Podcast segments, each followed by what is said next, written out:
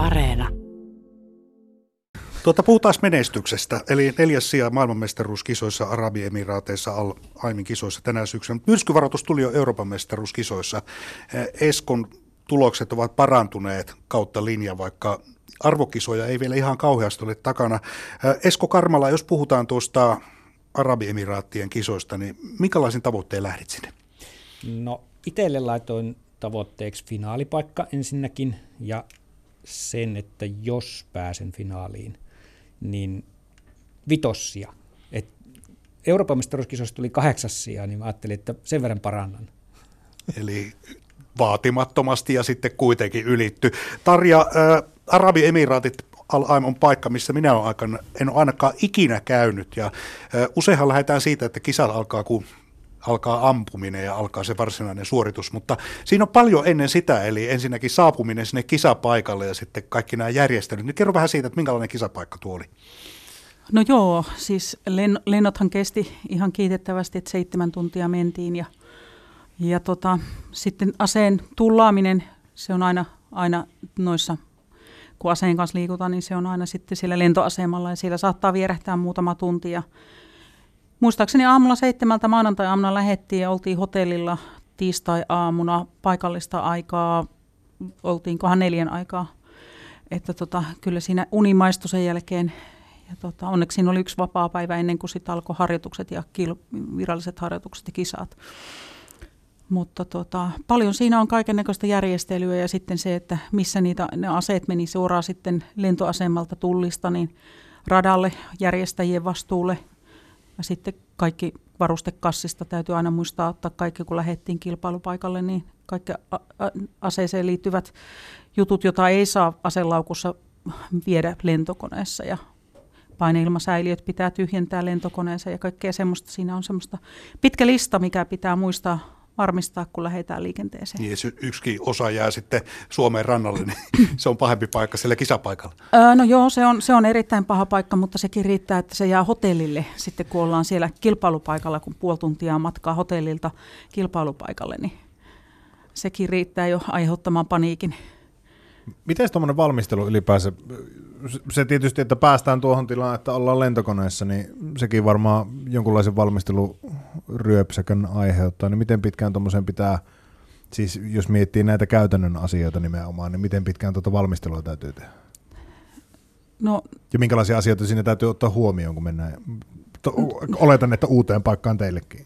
Joo, joo, kyllä. Ja tota, tokihan, tokihan niin täytyy miettiä se, että kun nyt oltiin tosi lämpöisissä olosuhteissa näin Suomen mittapuussa, että siellä oli kylmimpänä päivänä taisi olla 34 astetta lämmintä.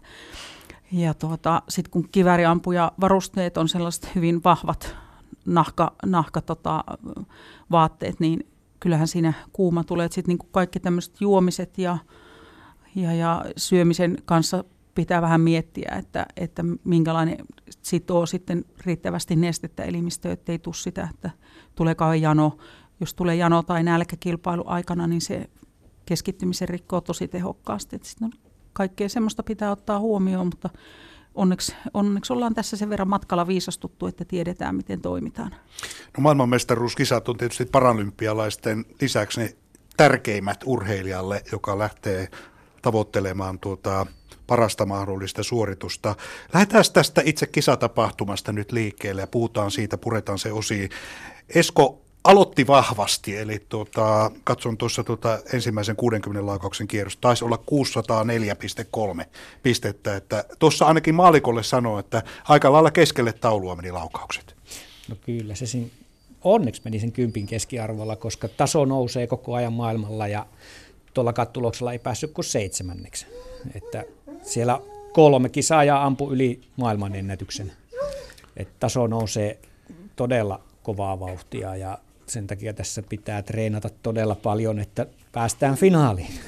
Mut kuitenkin kun lähdit tavoittelemaan viidettä niin seitsemäs oli ihan siinä niin, niin sanotusti haallossa, eli, eli tavallaan siinä vaiheessa oltiin kisavauhdissa. Ja, ää, Tarja, miten tuon tavallaan alku ammunnan jälkeen, niin minkälaisessa tilanteessa te olitte Eskon kanssa? Eli siinä oli tietysti onnistumisen tunnetta, mutta mitäs muuta? No meillä oli tilanne se, että keskiviikkona vapaissa harjoituksissa Esko ilmoitti, että hänen sattuu olkapäähän, että asento ei ole kunnossa ja sitten se asento vielä muutettiin virallisiin harjoituksiin torstaina, jota ei niin kuin virallisesti saisi tehdä, tai siis niin kuin ei suositella tehtäväksi enää mitään muutoksia. Mutta sitten se asento löytyi niin hyvin, että, että me ei tehty yhtään ainutta, sääd, säädetty yhtään ainutta kertaa aseetta peruskilpailun aikana, vaikka siinä tuli myös häiriö, tauluhäiriö, eli ammunta keskeytettiin toim, tota, järjestäjän puolesta. Ja kun puhutaan tiukoista aikimarginaaleista, tämä tarkoittaa sitä, että siinä avustaja ja ampujan välinen yhteistyö ja kommunikaatio on todella vaativassa paikassa. No sitten mennään finaaliin ja sekin alkoi hyvin, eli 10,7, eli, eli parani vielä tuosta alkukisasta, mutta sitten mitä tapahtui? Öö, no joo, ensimmäiset viisi laukausta meni erittäin, erittäin hyvin ja, ja tota, seuraavat viisi laukaustakin meni vielä tosi hyvin, että sadan pisteen keskiarvolla finaalin kymmenen ensimmäistä laukausta on, on, on todella, todella kova. Viimeinen laukaus oli, että, että tota, siinä tapahtui, tapahtui semmoinen jännitys, jännitysmomentti, että se hukkui se taulu ja ääni ja, ja tota, sitten se sitten tapahtuu sitä, mitä tapahtuu, että se ei ollut ihan siellä keskellä. Nyt Esko haluaa kertoa. No joo, siis tämä finaalihan menee silleen, että sinne ammutaan ensin kaksi kertaa viisi laukausta ja sitten sen jälkeen ruvetaan ampua kahden laukauksen, aina kaksi laukausta ja kahden laukauksen jälkeen aina yksi putoaa pois porukasta. Se on tiukkaa. Putosta. Se on tiukkaa, joo. Ja ö, tässä just puhuttiin tästä viimeisestä, minun viimeisestä laukauksesta, niin siihen asti pysyin niin sanotusti kuplassa. Eli mulla oli flow päällä. Sitten jostain kumman syystä, niin mä yhtäkkiä rupesin kuuntelemaan ympäristöä ja siellä on selostus, englanninkielinen selostus. Se, on, se oli britti ilmeisesti, joka selosti, koska puhuu senlaista englantia ja Mä en ole kauhean hyvä kielissä, mutta jostain kumman syystä mä sitten ymmärsin, mitä se puhuu. Se, se tarkoittaa sitä, että pikkusen harhautuu mieli ja se on paha tuommoisessa tilanteessa, juu, kun puhutaan juu. ihan mitallisiasta. Olit mitallisiasta kiinni tuohon ihan viime teille saakka ja viimeisiin laukauksiin saakka. Mutta tämä tarkoittaa sitä, että kun neljäs tiha tuli, niin se tarkoittaa sitä, että nyt asetetaan myös tavoitteita tulevalle kaudelle ja puhutaan vähän, mitä tästä kisasta on opittu. Esko, millaisin tavoitteen lähdet tulevaan vuoteen? Kyllä minä arvokisoihin podiumpaikka pitää saada. Se on tavoite. Väristä, mitalin väristä en sano mitään, se on, se on niin pienestä kiinni. Tietenkin kaikkihan haluaa kultamitalin ja kaikki haluaa sinne ykköseksi. Tietenkin se on tavoite, mutta siis sanotaan, että se perustavoite on mitallisia. Valmentaja avustaja Tarja Suori, tämä tarkoittaa työtä, nimittäin sellaista podiumpaikkaa ei ihan helpolla saada. Niin mitä tapahtuu nyt ja mitä opittiin tästä maailmanmestaruuskisasta? No joo, Euroopan mestaruuskisoista opittiin se, että ei oltu valmiita ampumaan finaalia. Eli finaali oli, oli meille sen verran outo, outo tota, ja siinä on niin tiukka aika, aika tota, rajoite siinä finaalissa niiden laukausten ampumiseen, että silloin ei oltu siihen valmiita, sitä harjoiteltiin, tehtiin sen eteen töitä. Nyt meni finaali huomattavasti paljon paremmin, otettiin iso loikka eteenpäin ja tällä samalla systeemillä jatketaan ja sitten tosissaan niin mulla on mentorina tässä valmennuksessa Salosen Jukka, joka on, on paraurheilijoiden ansioitunut valmentaja ja täytyy sanoa, että aina voi Jukalta kysyä sitten, kun menee sormisuuhun, että mähän on sanonut ihan suoraan, että mä ymmärrän kivääriammunnosta yhtään mitään, mä ammun lyhyemmällä torrakolla.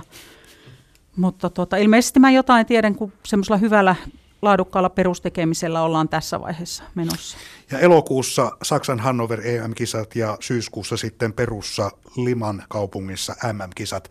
Kiitoksia Tarja Sorri ja Esko Karmala, kun pääsitte vieraaksi ja nyt pidämme peukkuja mitaliväriä arvailla.